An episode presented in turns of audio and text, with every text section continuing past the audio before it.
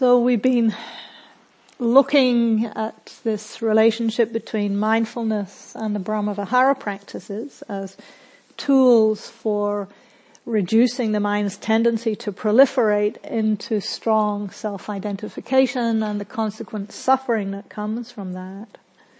Because as we've been exploring, this clinging to a fixed sense of self is a powerful source of dukkha. Because it's stressful and it's painful to have to keep constructing and reconstructing and protecting this sense of me at the center of the universe. And as you've been discovering too, when we can uh, hold this sense of self more lightly, or even at times let go of it completely, we have a glimpse of the ease and the happiness that all of the Buddha's teachings are pointing to. So there's a direct relationship then between anatta, not self, and nibbana.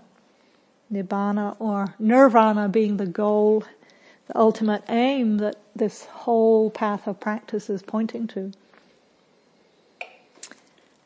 However, for many people, this term nibbana, even more so than the term anatta, is a source of a lot of confusion and misunderstanding, a lot of challenges. So I would like to start with just sharing a few different uh, reflections on Nibbana from a few different teachers.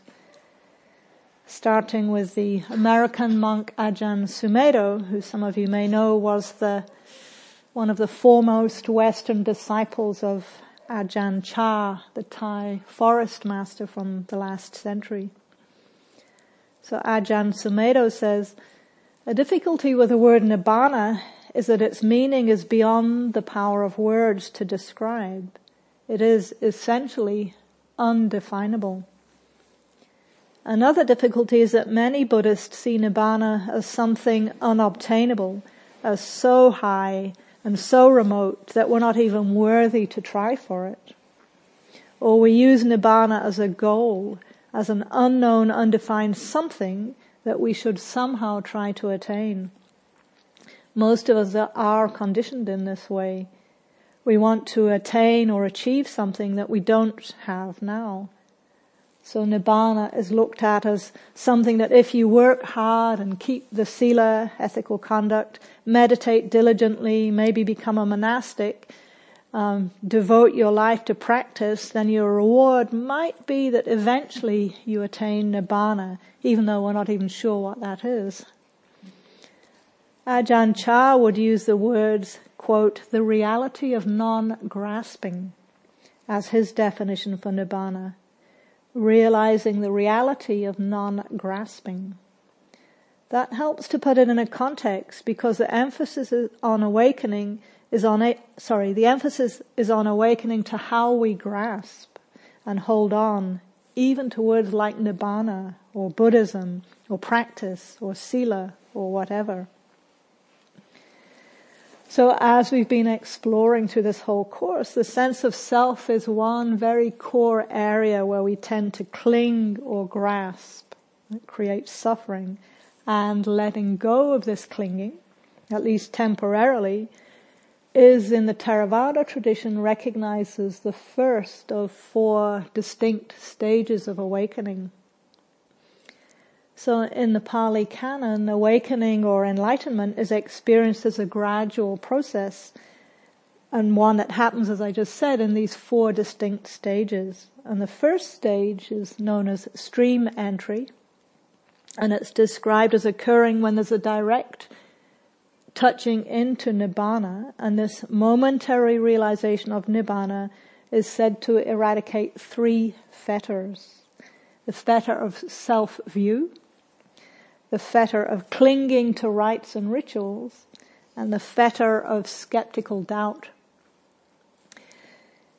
So over the centuries, the, since the time of the Buddha, there's been a lot of debate about what exactly each of these three fetters refers to. There's also been a lot of debate about what gets eradicated at the next three stages of awakening. So I'm going to dodge that whole question. I'm not even going to name what the other three stages are. If you really need to know, you can Google Wikipedia, mm-hmm. stages of enlightenment, and you'll get the technicalities there.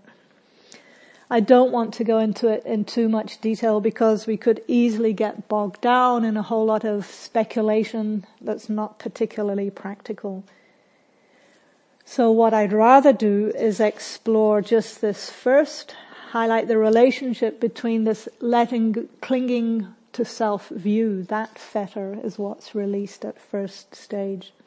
So this connection then between insight into anatta, not self, and experiencing nibbana. And again, just to reinforce, it's not the sense of self itself that is the problem. It's the clinging to, grasping, identifying with it. That is what we want to release. So it's about seeing clearly that what we take to be real, fixed, solid, permanent, and under my control is in reality, as Albert Einstein is, has said, an optical delusion of consciousness. So this understanding, he's actually quite brilliant. So I want to read you the more of the quote that that came from. You may have heard it, but I think it's worth reading again. A human being is part of a whole, called by us the universe, a part limited in time and space. One experiences oneself, one's thoughts and feelings as something separated from the rest, a kind of optical delusion of one's consciousness. This delusion is a kind of prison for us, restricting us to our personal desires and to affection for a few persons nearest to us. Our task must be to free ourselves from this prison by widening our circle of compassion to embrace all living creatures and the whole of nature in its beauty. So that's pretty astounding, really. Albert Einstein, the Bodhisattva, talking about compassion for the whole of creation. And it's this deepening compassion that um, supports the release of clinging and vice versa. And in a similar way, the Thai female meditation, I was going to say master, but maybe that's not quite the right term. We need a gender neutral term for mastery. She was a very highly revered female Dharma teacher in Thailand in the 20th century. And you can find transcriptions of her talks on Dharma Seed. She was very much, um, as Ajahn Chah says, studying the book of the heart. So very much about one's own immediate experience. She says, your study of the Dharma has to be a study inside, not a study of written words or spoken words. It has to be a study of the mind, pure and simple, so that it will know its own features and characteristics while it maintains its normalcy or maintains itself in emptiness an emptiness that doesn't latch on to anything. So when the mind is embroiled, if you latch on to the idea that my mind is embroiled, or if when the mind is empty, you latch on to that idea that my mind is empty, both of these are equal in that no matter what you latch onto, you have to suffer. So no matter how things change, if you correctly know the truth of the Buddha's statement, Sabbe Dhamma Anatta, all phenomena are not self, you'll simply be able to let go. perhaps for some of you that's still uh, hard to get a sense of what this term nibbana is pointing to.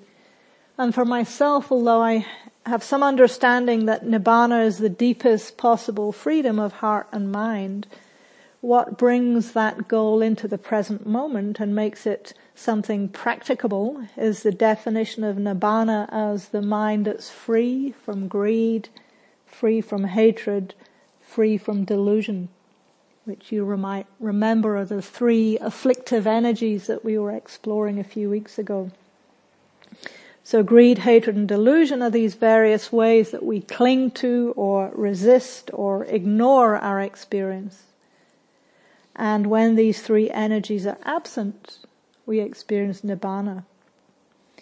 So this is one definition of nibbana from the Anguttara Nikaya. Enraptured with lust, enraged with anger, blinded by delusion, overwhelmed with mind ensnared. People aim at their own ruin, at the ruin of others, at the ruin of both, and they experience mental pain and grief. But if lust, anger, and delusion are given up, one aims neither at one's own ruin, nor at the ruin of others, nor at the ruin of both. And they experience no mental pain and grief. Thus is Nibbana visible in this life, immediate, inviting, attractive, and comprehensible to the wise. So one aspect of that quote that I appreciate is that it points to the benefits of this practice not just for ourselves, but for others too. Because when the mind is freed from greed, hatred, and delusion, we protect ourselves and others from ruin. So there's an ethical and an altruistic dimension to Nibbana. One that's perhaps not always so clear when we hear it expressed as emptiness or non-grasping. And with that particular understanding of Nibbana, it's possible to have a momentary taste of freedom whenever the mind is temporary, temporarily released from these afflictive energies. And especially on retreat, we, these moments are probably more common than we might realize. Partly because, as neuroscientists have found, our minds do have this inherent negativity bias. So we tend to put a lot more emphasis on what's difficult, painful, challenging, wrong, bad, and so on. And we might not even recognize those moments that are pleasant or easeful or equanimous, balanced, neutral. So most of us do need to train ourselves to pay equal amounts of attention to what's easeful, beneficial, and so on. In other words, when greed, hatred, and delusion are absent. And in fact, those of you who are familiar with the Satipatthana Sutta, you will know the third foundation of mindfulness, mindfulness of mind. The instructions are exactly that to open up the field of our awareness to look very directly at our mental activity, paying attention to thoughts, emotions, moods, mind states, and to notice without assessing, judging, analyze, or struggling, to notice one knows a lustful mind to be lustful, and a mind without lust to be without lust. One knows an angry mind to be angry, and a mind without anger to be without anger. One knows a deluded mind to be deluded, and a mind without delusion to be without delusion. And it goes on to explore quite a few different mind states, but the pattern is always the same, to notice when something's present, to notice when it's absent. So there's this idea of balance built in. We're not fixating on all the ways that we're doing it wrong and so on. You may have noticed too that the language is very impersonal. It does not say notice when you are angry or even notice when your mind is angry. It says a mind. Noticing a mind with anger, a mind without anger. So there's no ownership of this process whatsoever. So at this stage in the practice, we're simply noticing if any of these three unwholesome energies are present or not. And again, I want to highlight the or not part because we do tend to fixate so much on when they're present. And the training in the higher stages of the practice is really getting used to those more subtle and refined states when the more coarse afflictive energies have diminished. And as we start to become familiar with how the body and the heart and the mind feel when those harmful energies are absent, we start to have these uh, micro moments of freedom. And we can think of these tiny pauses in the stream of clinging, grasping and craving as actually being moments of temporary nirvana. So some of you have heard me quote Ajahn Buddhadasa, who was yet another Thai uh, forest, or not a forest master, he was a meditation master, again from the last century. And he describes our practice as being a process of continually orienting to those moments of temporary nibbana until they become converted to what he calls complete nibbana. So he says, temporary nirvana nourishes all sentient beings. If defilements were with us day and night without ceasing, who could ever stand them? Living beings would either die or become insane first and then die. One survives because there are periods when the fires of defilements do not burn. Periodical nirvana keeps us all alive and well and is a nourishing condition normal to life. Why don't we know or feel thankful for this kind of nirvana? Fortunately, it is our instinct to acquire it. Whatever has any heart and mind will look for periods when the defilements or strong desires are absent. Our instincts inherently have such a quality. That is to say, we instinctively go in search of spans of time when the mind is free from defilements or desire. Whenever this happens, a little nirvana always comes in. And the phenomena will continue until one learns how to convert it into permanent or complete nirvana. So with this understanding, nirvana is not something lofty or remote to be experienced in some imagined far distant future. It's actually available in moments, even right here, right now, when we remember to let go of craving. And then we can experience Nibbana as realizing the reality of non-grasping, as Ajahn Chah calls it. So that's maybe quite a lot, enough to take in for now.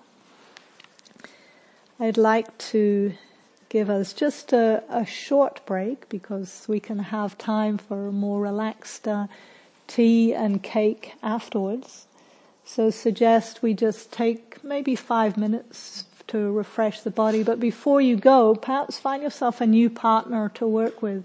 If there's anyone you haven't worked with yet, uh, find them and then set yourselves up around the room so that when we come back we can get started. Thanks for your attention.